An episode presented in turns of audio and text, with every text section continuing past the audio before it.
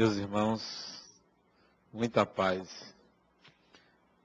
Uma certa feita eu me perguntei, dentro daquele espectro de perguntas absurdas, eu me perguntei onde é que eu estava há 1000 anos atrás. Quer dizer, uma pessoa para ficar perguntando essas coisas a si mesma não pode regular bem da cabeça. Mas eu me fazia certas perguntas assim, absurdas. Adenal, onde é que você estava há 1000 anos atrás? E eu queria, antes de dar a resposta que eu me dei a vocês, transferir essa pergunta para vocês. Aonde é que o espírito que você é estava por volta de 1000 anos atrás? Fazendo o quê? Aonde? Vamos por eliminação. Não estava no Brasil, porque o nosso país veio a ser colonizado no final do século XVI. Então não estava por aqui. Estava em algum país europeu, provavelmente. Fazendo o quê? Vivendo aonde? Portugal, Espanha, França, Alemanha, Suíça, Itália. Fazendo o quê? Aprendendo sobre o quê?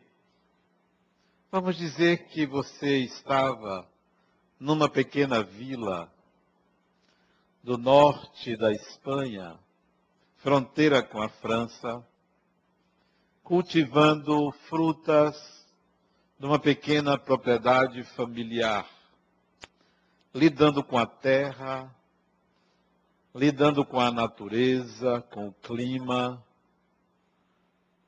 E ali você encarnou e desencarnou. Isso era por volta do ano 1000 da era cristã. 100 anos depois, você retorna desta feita, reencarna na Itália, também numa vila, no cultivo de uvas, porque familiarizada ou familiarizado com a terra, vai continuar nesse mistério, é o seu interesse.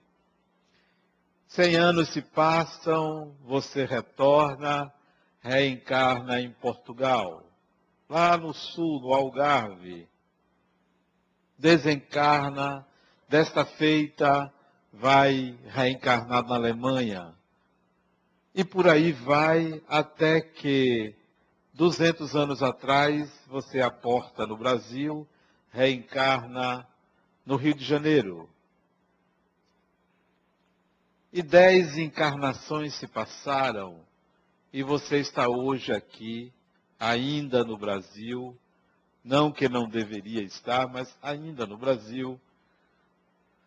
Passados 10 encarnações, viveu várias experiências, incorporou muito aprendizado, mas muita coisa não sabe porque não existia a evolução social, histórica, humana. Leva sempre o espírito a novos aprendizados. Ninguém, há 200 anos atrás, mexia com tecnologia, é um aprendizado novo, portanto. Ninguém tinha um gadget, ninguém tinha um celular, um tablet. Tudo isso é coisa nova. Não existia um fogão automático, nem uma geladeira. Tudo isso é novo, até porque o espírito precisa se libertar do esforço físico para um esforço intelectual, espiritual, e assim se desenvolver. O fato é que mesmo sendo coisas novas, em cada um de nós há uma experiência acumulada. Há uma experiência retida, disponível para ser utilizada.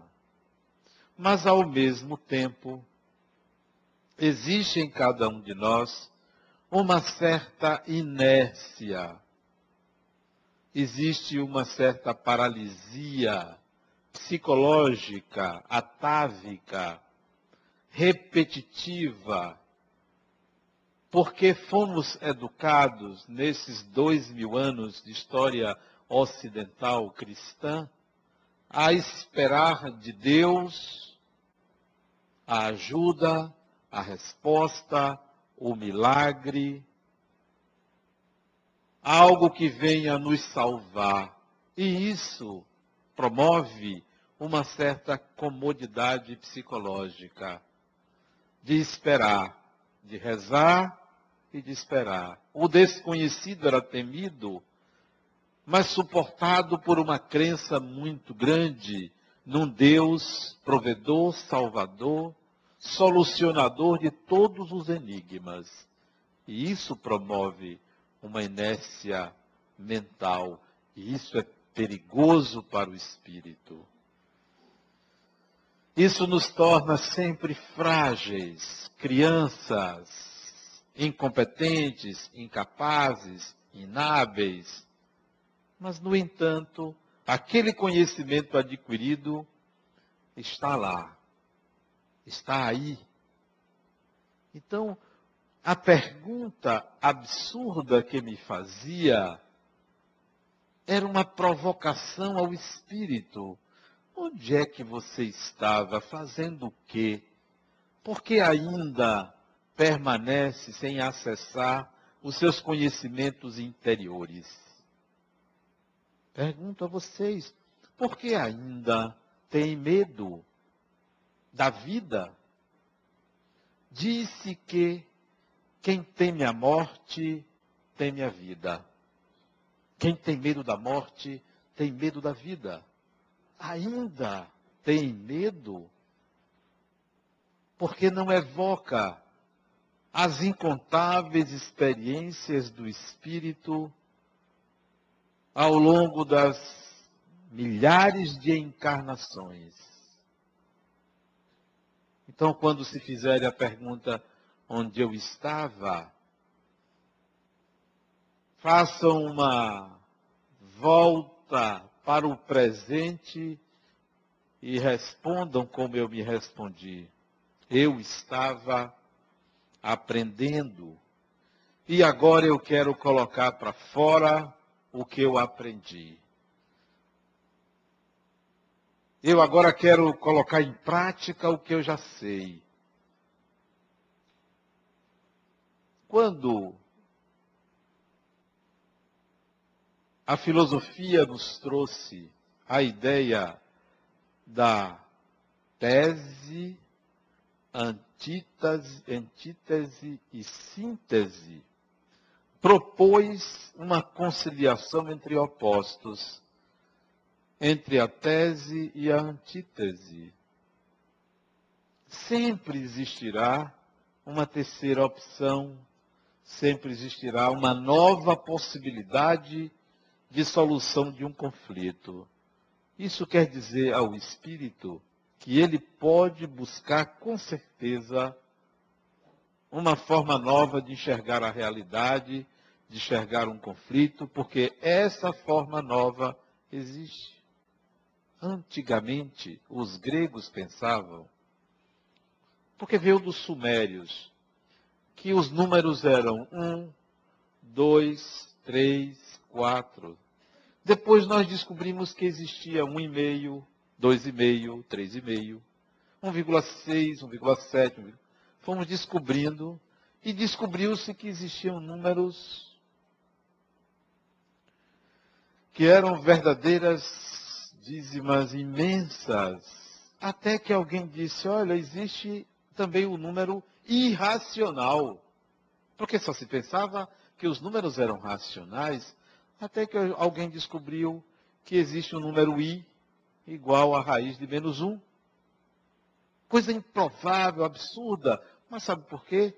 Porque existe sempre uma outra possibilidade.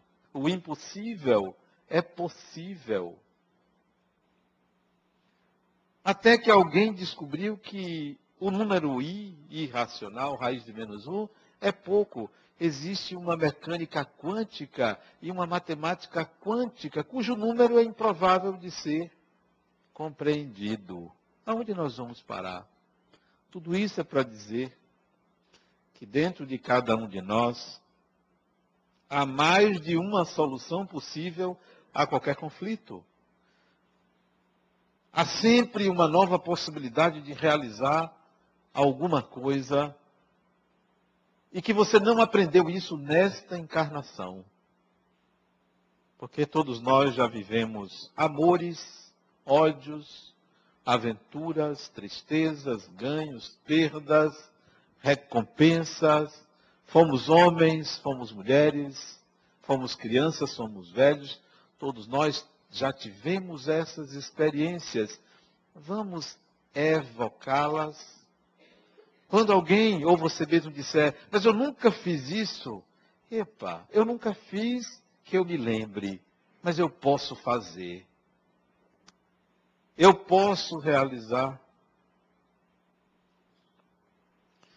Quando eu terminei meu curso de engenharia e decidi estudar filosofia, um colega meu chegou para mim, Adenal, é que perda de tempo. Você estudar filosofia, não sabia ele que ele estava perdendo o tempo, porque ele se interessava pelo futebol. Eu também me interesso. Aliás, o meu time está para ser campeão da 2ª divisão. Isso. Tem um outro aí que eu não vou falar, é outro, não vou falar, não interessa isso, a gente tem que falar de coisas boas, coisas positivas, né? Positivas. Centro Espírita é lugar de falar coisas positivas, não é lugar de falar de coisas que está lá na zona de rebaixamento, não. Ele dizia para mim, perda de tempo estudar filosofia? Não, não é perda de tempo. É evocar conhecimentos antigos. É trazer à tona o que jaz no inconsciente à espera de utilização. Isso é igual a um sapato que você compra e deixa para uma ocasião especial. No dia a dia você usa o trivial, mas quando você quer ir a uma festa, você lembra, eu tenho um sapato lá que eu vou usar. Eu tenho um conhecimento lá dentro que eu vou usar. E aí, matriculei-me no meu curso de filosofia. Era à noite, trabalhava de dia. E eu não entendo como as pessoas não têm tempo. Quem mais tem tempo é quem mais sabe usar o tempo. Eu me lembro que eu trabalhava, eu tinha 2 empregos. Trabalhava na Caixa Econômica Federal, 6 horas por dia. Trabalhava fazendo aferição de navios, às vezes de madrugada. Quando sobrava um tempo, eu ia fazer a aferição de navios. E a família, que, aliás, nunca me deu trabalho, sempre me deu satisfação e alegria. Nas horas vagas eu ia para o centro e fazia palestras. E de noite ia para o meu curso de filosofia. Ainda tinha tempo de jogar bola, de escrever. Desde quando lia 1, 2, 3 livros por mês, porque sobrava tempo. Como existia tempo? Era muito tempo, né?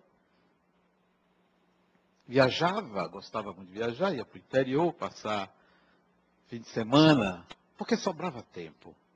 E as pessoas não têm tempo, porque não descobriram que o tempo é uma propriedade do espírito. Mas as pessoas acreditam que estão dentro do tempo. Eu nunca estive dentro do tempo. Quantas horas tem o dia? O meu dia não tem quantidade de horas. Quantos dias tem a semana? Mas a semana me pertence. Ela pode ter 10, 20 dias, porque ela me pertence. O domingo pode ser de 48 horas e não de 24, porque o tempo é do Espírito. O Espírito não está sujeito ao tempo. A diferença é essa. Então, fazia meu curso de filosofia. Tive grandes mestres, pessoas de uma admirável capacidade de percepção da realidade. Mas o que mais a filosofia pode dar ao ser humano é a possibilidade de responder a certas questões, de devolver àquelas perguntas absurdas respostas lógicas, simples, coerentes. E foi o que a filosofia me trouxe. Me fez trazer à tona conhecimentos que jaziam ali, no inconsciente, esperando utilização. E como foi bom estudar filosofia, né? Depois fui ensinar filosofia. Olha que coisa fantástica, ensinar filosofia. Ensinar filosofia é ensinar as pessoas a pensarem. A pensarem. Eu me lembro que um aluno me perguntou: professor, como é que o senhor estuda? Eu disse: olha, eu fui um aluno que eu quase não tinha caderno. Eu pouco anotava. E olha que era aluno de engenharia, que tinha muito cálculo, muita coisa a fazer, mas eu ficava olhando o professor dar aula, achava fantástico uma pessoa falar, e me embebia daquelas palavras, né? Mas não copiava. Em geral, sentava lá no fundo da sala, né? Os bons alunos sentam na frente, e eu sentava lá no fundo, olhava aquilo, né? Não me distraía com as pessoas, mas eu gostava de ver o professor falar. Quando tinha prova, eu abria o livro, estudava. Estudava muito pouco, isso é verdade. E olha que eu me formei sendo o primeiro aluno da minha turma. Veja que desastre, né? Imagine os outros. Se eu, que não estudava, era o primeiro aluno, fui orador da minha turma, tanto de engenharia, quanto de filosofia, quanto de psicologia. Fui orador dos três cursos que eu fiz. Professor, como é que o senhor estuda? Eu disse: olha, existem duas coisas que eu nunca esqueço quando eu vou estudar. Eu leio e estou 100% para a leitura. E estou mais 100% para os objetivos da minha vida. O resto não me interessa. É sempre assim. 100% para o presente e mais 100% para o futuro. Nunca para outras coisas que não seja o presente. Se você vai ler, leia com foco. Mas sempre se lembre para que você está lendo. Para que você está estudando. E não se distraia com o que não tem a ver com o que você está estudando. Filosofia é isso. É um gosto pelo pensar. E esse gosto pelo pensar me levava a responder às perguntas absurdas. Adenauer, de onde você veio? De onde você veio? De onde você veio? Eu me lembrei também que quando eu estudei Aristóteles para mim foi um grande filósofo. Aristóteles, ele morava numa cidade da Grécia, muito longe do centro do conhecimento da Grécia, na escola platônica. Ele morava longe. Platão já tinha mais de 40 anos, quase 50 anos, era um grande filósofo. Aristóteles tinha 19 anos. Sai de Estagira, onde ele morava, e veio à escola platônica. Com 19 anos, ele desafia Platão. 19 anos. Aristóteles propõe uma outra forma de saber. Nada vai ao intelecto, senão pelos sentidos. Eu gosto de pessoas assim, desafiadoras. A filosofia nos ensina a desafiar o próprio conhecimento. De onde você veio, de onde quer que você tenha vindo, desafie o seu próprio saber. Desafie. Ontem eu fui falar numa formatura de direito sobre espiritismo. Me convidaram, culto ecumênico, e sentou um pastor do meu lado. E eu notei que o pastor estava nervoso. Estava nervoso. Ele trouxe um equipamento eletrônico, um iPad, onde ele tinha tudo escrito ali. E eu pensei assim, esse negócio não vai dar certo. Não vai dar certo, porque ele vai ficar mais nervoso ainda. Porque ele vai querer falar e ler, esse negócio não vai dar certo. E ele estava suando, ele estava de paletó, né, suando e tal. Aí eu toquei assim no braço dele e disse, fique tranquilo, vai dar tudo certo. Né? O pastor olhou assim para mim, eu acho que ele se tranquilizou. Dito e certo, ele está falando e olhava e o negócio apagou. Parece que foi praga minha, né? O negócio apagou. Aí ele tocou assim no negócio, o negócio acendeu de novo, ele aliviou e falou. Eu falei 10 minutos, que foi o tempo dado. Ele falou 6 minutos e parou. Sentou e perguntou assim para mim, como é que eu fui? Eu disse, poderia ser melhor.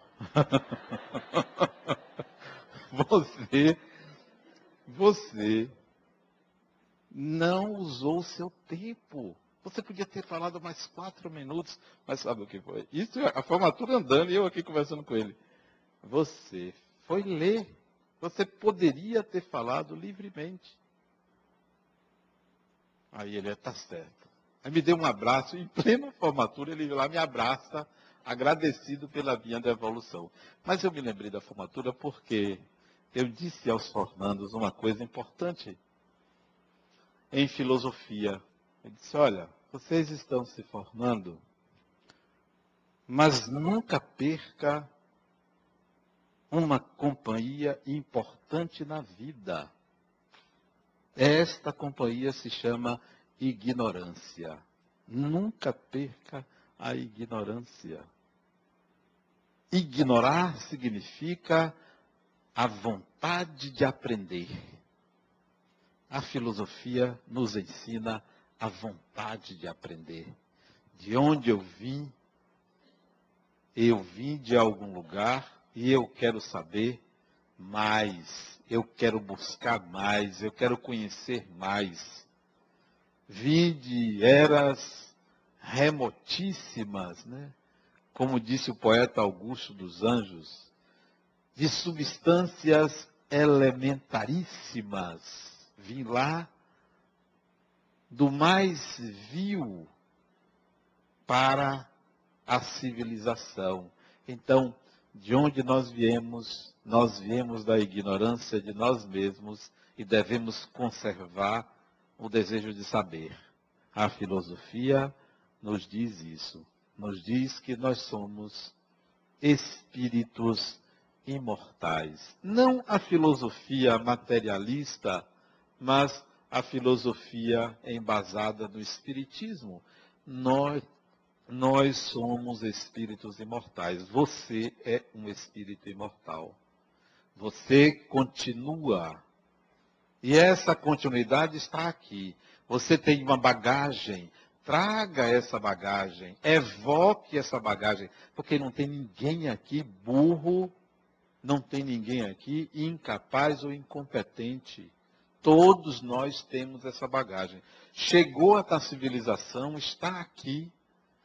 Tem competências internas e precisam ser evocadas. Como evocar? Diga sempre, eu não sei, mas posso vir a saber. Eu não me lembro, mas vou me lembrar. Vou fazer. Eu me lembro quando eu aprendi a dirigir. Eu tinha uns 14 anos, né? E eu tinha um cunhado, e ele estava interessado em minha irmã, e eu usei o interesse dele para me ensinar a dirigir, né? A gente sempre se aproveita dessas coisas, né? Ele tinha dinheiro e levava ela para o cinema e minha mãe sempre colocava um dos irmãos para acompanhar. Não que desconfiasse dele, mas era dela que ela desconfiava, né? E aí eu mandava, e eu me aproveitava disso. E um dia ele chegou para mim, ele tinha uma Brasília azul, Brasília não, ele tinha um carro azul que parecia uma Brasília, naquela época não era Brasília. Aí ele chegou para mim e disse, você sabe dirigir? E eu disse, sei, nunca tinha pegado num carro, né? Sei. Então vamos, ligue, saia com o carro, você vai dirigir. Eu disse, meu Deus do céu, eu não sei, mas eu sei. Olha, esse carro saiu assim, ó, dando um bocado de volta. Ele disse, você sabe dirigir? Eu sei, mas eu estou destreinado. E sair com o carro, isso é você exigir do espírito, mesmo que o espírito não saiba. Vem, surge, aparece. Diante de um conflito, respire fundo e diga, eu vou fazer alguma coisa. Só deixe em branco quando for melhor o branco, mas é muito melhor tingir o papel do que deixar em branco. Evoquem os conhecimentos interiores, porque o espírito caminha, o espírito aprende, o espírito viveu muita coisa e você é esse espírito. Não se preocupe com como você tem exteriorizado isso, é porque há uma inércia, é porque há uma incompetência acreditada por você mesmo sobre você. Evoque. Bom, então, de onde veio? Veio lá de trás, a maioria não veio do Brasil, claro, não somos os indígenas daquela época, nós já viemos com uma bagagem anterior de outras culturas. Por isso que é uma mistura muito grande. O brasileiro não tem face definida. Nós somos uma mistura de muitas etnias, de muitas culturas, né? Porque viemos de longe mesmo. Então, traga de volta esse conhecimento. Traga à tona. Sim, mas falando ainda do pastor, eu disse para ele na saída, quando terminou o liberalismo, ele disse, da próxima vez, evoque seu guia, né? O pastor olhou assim para mim, meio assim, preocupado com o que eu disse, né? Na próxima vez, evoque seu guia, né? Ele vai lhe ajudar. Ele aí agradeceu assim, meio preocupado com a minha fala, mas eu também não dei muita explicação e fui embora. Deixei ele pensativo com o guia dele, né? O diácono que foi, não, esse não se misturava com a gente. Ele estava muito convicto da religião dele, da soberania, né? Mas também quando ele terminou, ele disse, o senhor podia ter usado mais 2 minutos, o senhor não usou, né? Eu também falei para ele, ele olhou assim sério para mim e disse, obrigado. Eu disse, pois é, vou dizer sim, né? Também não gostei muito da fala dele, não. Ele repetindo, o pastor não, o pastor até que leu direitinho, ele leu sobre Paulo e tal, né?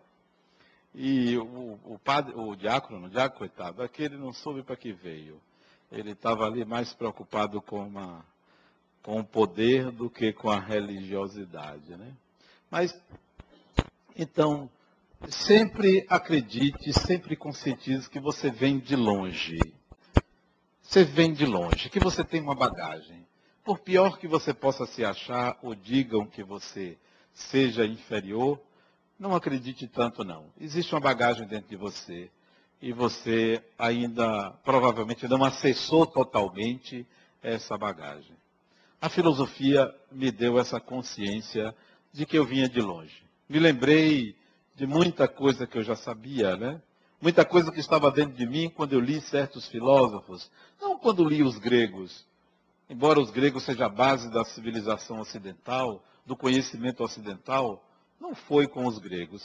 Eu me identifiquei muito mais com a filosofia alemã do que com a filosofia grega. Também porque era uma filosofia nascente, eram questões muito rudimentares. A base da filosofia vem lá da Grécia, mas depois, ao estudar os filósofos alemães, aí você começa a ver que o questionamento é mais profundo, é mais amplo, principalmente a respeito do conhecimento. Uma das coisas positivas da filosofia grega para mim foi o conhecimento, a questão do saber. Eu me preocupava, como espírita também, como é que o espírito aprende? Como é que a gente aprende uma coisa? Como é que isto é internalizado? E a resposta para mim veio com Kant. Immanuel Kant, até recentemente estive na universidade que ele estudou e que ele lecionava na Alemanha. Immanuel Kant, ele veio me trazer a resposta sobre a aprendizagem. Para Kant, existem categorias a priori, isto é, existem implementos psíquicos que tornam o saber possível. Nós só aprendemos porque em nós existe algo que nos conecta ao objeto de aprendizado. Isto é, o espírito não é um zero, não é um nada. Ele possui alguma coisa que o faz aprender. E essa alguma coisa é a chama divina em cada um de nós. Por termos o Deus interno é que nós aprendemos, é que nos conecta às coisas, é que nos faz integrar conhecimento. É o fato de termos essa chama divina. Então, quem me respondeu isso foi Kant. Quem me deu essa lucidez foi Kant. Aliás, como dizia o nosso poeta Caetano Veloso, filosofar só é em alemão. E, de fato, né, querem estudar filosofia, pode passear por toda a história da filosofia, mas estacione um pouco na filosofia alemã e vocês vão descobrir muita coisa preciosa sobre o ser humano. Mas voltando a de onde eu vim, de onde você veio lá de trás, você é um andante, você é um caminhante, você é um aventureiro, você é fruto de um processo, de um somatório de experiências. Experiências que você adquiriu nas várias encarnações. E a questão do eu não me lembro, não precisa lembrar. Não precisa lembrar de qualquer detalhe do passado. O aprendizado é imperdível. O espírito não perde. Então está com você. Quer você se lembre ou não, ele está com você, ele pertence a você. Então use-o. Nunca se pense tábula rasa, nunca se pense ignorante. Nunca se pense incapaz de fazer alguma coisa. Se não der certo, faça de novo. Se errar, tente outra vez, como dizia Raul Seixas. Sempre num processo de construção de novas possibilidades. Então, de onde vinha assim? Bom, quem sou? Quem sou? É outra pergunta, né? Quem sou eu? Todo mundo acho que já se fez isso, essa pergunta, né? Quem sou eu? Ou quem será que eu fui no passado? Mas quem sou eu? Quem é essa pessoa que sou eu? Que nem eu mesmo consigo formular uma unidade de mim mesmo. Tem gente que não consegue, por atravessar incoerências, atitudes paradoxais, se pergunta, mas de fato, quem sou eu, que ora ajo de uma forma, ora ajo de outra, não tenho um norte, não tenho uma unidade de mim mesmo. Então essa pergunta, quem sou eu, é respondida pela filosofia. E eu digo a vocês, de vez em quando, eu tenho dúvidas sobre quem eu sou. Uma vez um paciente meu, que é esquizofrênico, ele me perguntou, Adenal, você tem certeza, né? Que você está aqui comigo, que eu estou conversando com você e você conversando comigo? Eu disse a ele, rapaz, eu não tenho certeza não. Ele disse, eu sabia que você era igual a mim. Né? Então, ele identificou ali o esquizofrênico em mim, né? Eu disse, eu sabia, é por isso que a gente se entende, né? É interessante isso, né? Como a gente não tem uma ideia precisa sobre nós. E para que a gente tenha... Olha o que a gente faz. Hoje, à tarde, eu fui numa audiência na Justiça, né? Eu fui intimado pela Justiça para prestar um depoimento. E é uma coisa boa, né? Você vai para um negócio novo. Eu nunca fui intimado, né? E bom é que eu era testemunha de defesa. Que coisa boa. E o advogado disse assim, não, você só basta falar bem da pessoa. Que coisa maravilhosa, né?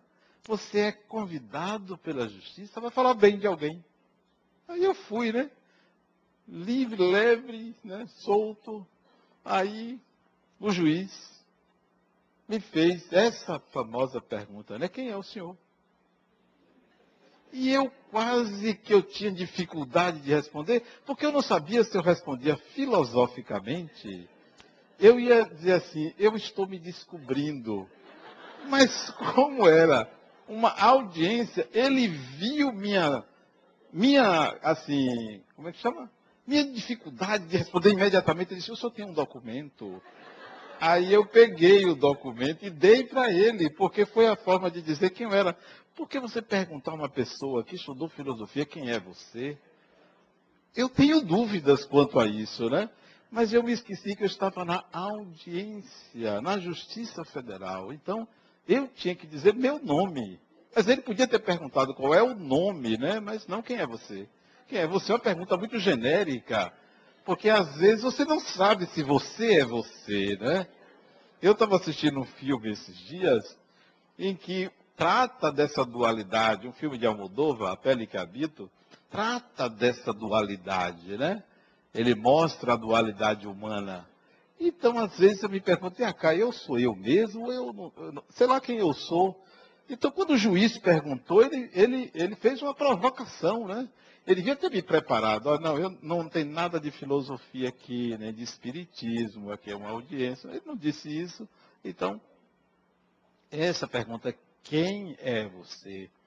A gente se ancora no nome, na filiação, no endereço, nos referenciais externos para dizer quem nós somos. Mas retire o nome, a filiação, as referências externas, a profissão, etc, etc. E responda, quem sou eu? Quem sou eu? Procure esse fio, que é a sua personalidade, que só você sabe quem é. A filosofia vai dizer, você é o que está no intervalo da resposta às palavras eu sou. Entre a palavra eu e a palavra sou, o que está ali dentro é o que você é. Tente escutar o que está entre uma palavra e outra. É o que você é. Isso é sutil, isso vem de um filósofo contemporâneo chamado Eckhart Tolle, que ele coloca dessa forma. Nós somos algo que nem sempre pode ser dito, mas é importante que seja compreendido. Então eu sei mais ou menos quem eu sou. Que não está na minha carteira de identidade, que não está nas coisas que fiz ou que faço, porque é algo que é a carteira de identidade do espírito.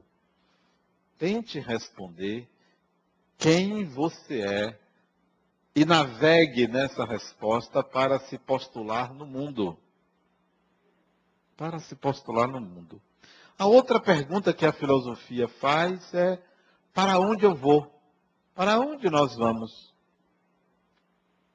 Resposta fácil de ser respondida. Você pode dizer assim, ó, eu vou para casa quando sair daqui. Eu vou para o mundo espiritual. Você vai dizer um bocado de respostas plausíveis e possíveis de serem compreendidas. Mas a pergunta da filosofia não merece uma resposta concreta. É filosofia, é subjetividade, é análise subjetiva da realidade.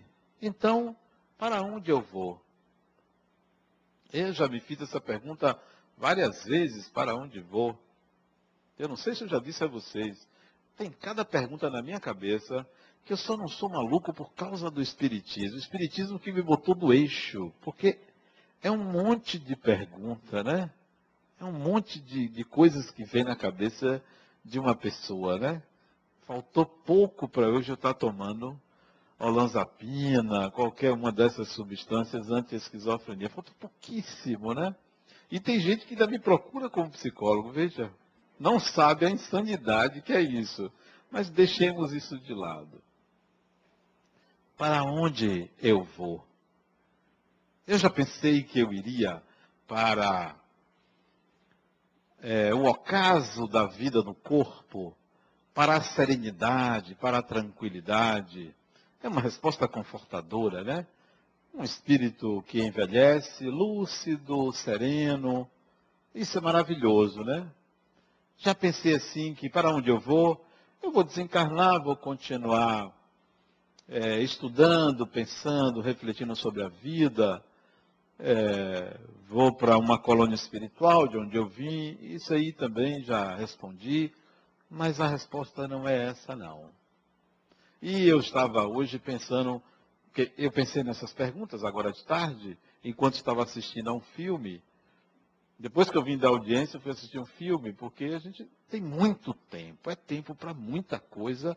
Então, eu vim da audiência, cheguei em casa, né, dei uma cochilada, ainda teve isso, dei uma dormida, né? Fui assistir um filme, né? Aproveitei e respondi alguns e-mails, dei trabalho aos outros, porque uma coisa boa é você responder e-mails onde você dá ao outro ocupação. Não responde e-mail para depois, quando voltar, a pessoa dá a você trabalho. Dê trabalho aos outros. Aí, estava assistindo o filme e disse, poxa, para onde eu vou? Eu vou perguntar isso na palestra, então eu tenho que ter uma resposta. Para onde eu vou? E eu descobri a resposta. O futuro, o meu futuro, como o seu futuro, é uma construção pessoal. Você vai para onde você é capaz de construir. O futuro é uma construção pessoal. Não é para um lugar. Não é para uma situação. O futuro é um estado de espírito. Para onde eu vou? Ah, eu quero ir para muitos estados de espírito. Eu quero fazer muita coisa. Eu quero pensar muita coisa. Eu vou para situações ótimas, incríveis, muitas possibilidades, muitas experiências. Então, já equacionei o para onde eu vou. A filosofia vai colocar para você para onde você vai. Você tem a eternidade pela frente, então construa cada futuro, cada amanhã.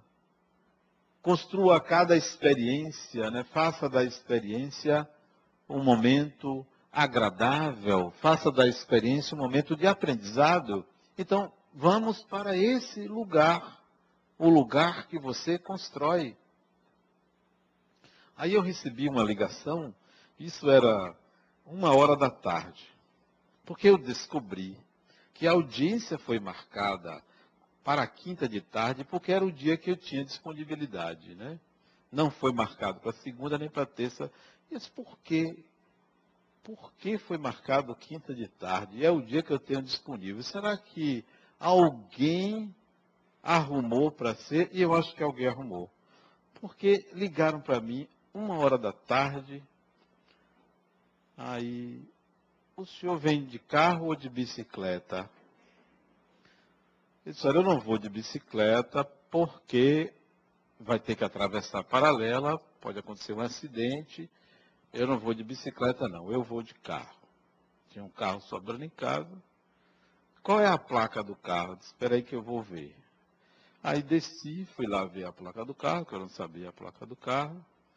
Aí informei. Mas por que a senhorita está me ligando? Não, é para o senhor estacionar, o senhor não vai depor? Eu disse, mas por que você está me ligando? Para me franquear a entrada. Meu senhor, eu estou cumprindo ordens, né? Eu estou cumprindo ordens para o senhor ter acesso, estacionar, né? Tá certo. Aí eu fiquei pensando, por que que as coisas têm que ser feitas de uma maneira para facilitar o futuro? Porque o tempo é uma coisa preciosa ao espírito, então as pessoas vão facilitar o seu tempo, porque você valoriza o seu tempo, porque você quer um futuro melhor para você. Aí eu cheguei lá na justiça, 2 horas da tarde, com o carro de minha filha, e tinha uma cancela. Aí o rapaz perguntou, o senhor é advogado? Eu disse, não. Ele disse, ah, o senhor é juiz. Eu disse, não, não sou não. O senhor é o quê? Eu disse, eu sou eu. Né? Porque ele perguntou, o senhor é o quê? Eu sou eu. Ele disse, mas o senhor veio fazer o quê? Eu disse, eu vim para uma audiência. Ele disse, pode entrar. O mais interessante é que as pessoas querem respostas padronizadas, prontas, não estão preparadas para respostas diferentes. Porque não pergunte coisas que são, para um filósofo, coisas assim que têm múltiplas possibilidades de resposta. Olha que pergunta, o senhor é o quê? O que que eu vou responder? O que que você responderia se uma pessoa perguntasse, o senhor é o quê? Você é o quê? Bom, primeiro eu sou gente. Ia dizer o quê? Então, mas eu estava dizendo isso porque eu já me perdi. Estava falando isso de quê? Não, eu já me lembrei. Eu pergunto assim, mas eu não perco o fio da meada. Para onde eu vou, para onde você vai, nunca esqueça que você tem a seu favor o universo. Você tem ao seu favor muitos vetores que você pode utilizar. Eles aparecem, eles surgem. Deixe a mente aberta para o que vier, para o novo. Tudo que vem pode ser manipulado por você para você, desde que você não seja egoísta, não seja orgulhoso. E você vai ver que o universo coloca à sua disposição, à frente, o que você precisar fazer para usar. Sempre. Ao invés de você querer uma ajuda externa, sempre pense que ela aparece, mas é você que tem que ser o maestro para usar essas possibilidades, esses vetores. É você que usa. Se a filosofia responde a gente de onde viemos, o que somos ou quem somos e para onde vamos, o Espiritismo categoricamente nos coloca como proprietários do universo, do destino e do nosso próprio ser. O Espiritismo retira de uma divindade superprotetora para entregar a você a condução do seu processo, da sua vida, do seu destino. Nada de julgamentos externos, nada de condenações catastróficas, nada de juízes para a nossa própria consciência.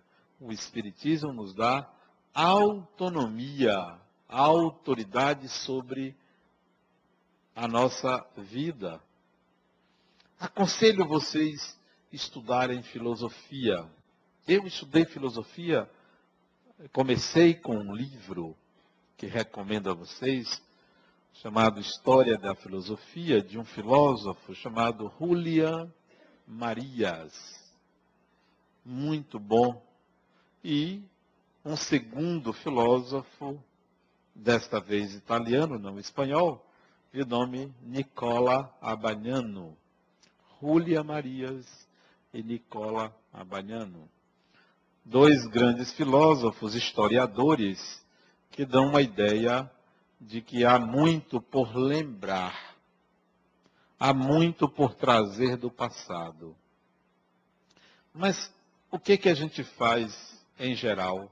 Se contenta com a novela, se contenta com a revista semanal, com o jornal, cuja profundidade é tão rasteira que não nos dá a opção de pensar. E se o que você vê, o que você ouve, não lhe dá a opção de pensar, está lhe escravizando. Está limitando o seu crescimento, mantém você na encarnação de uma forma medíocre. queira mais. Tem mais ou menos uns 15, 17 anos que eu deixei de ler jornal. 17 anos. 1995. Exatamente para não estagnar o pensar, com todo respeito aos jornais, que atende a necessidades imediatas da população. Mas exija um pouco mais de você. Além de ler o jornal, leia mais alguma coisa. Além de assistir a novela, faça mais, busque mais, se interesse mais pelo saber, porque o conhecimento interessa principalmente a você. Você tem que se interessar por você, você tem que cuidar de você. Não deixe que Deus cuide sozinho de você. Cuide também de você, exija de você.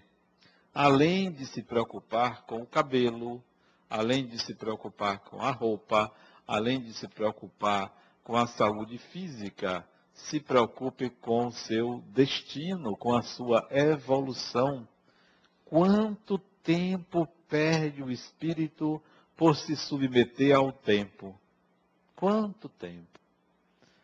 Por se tornar escravo do tempo, né?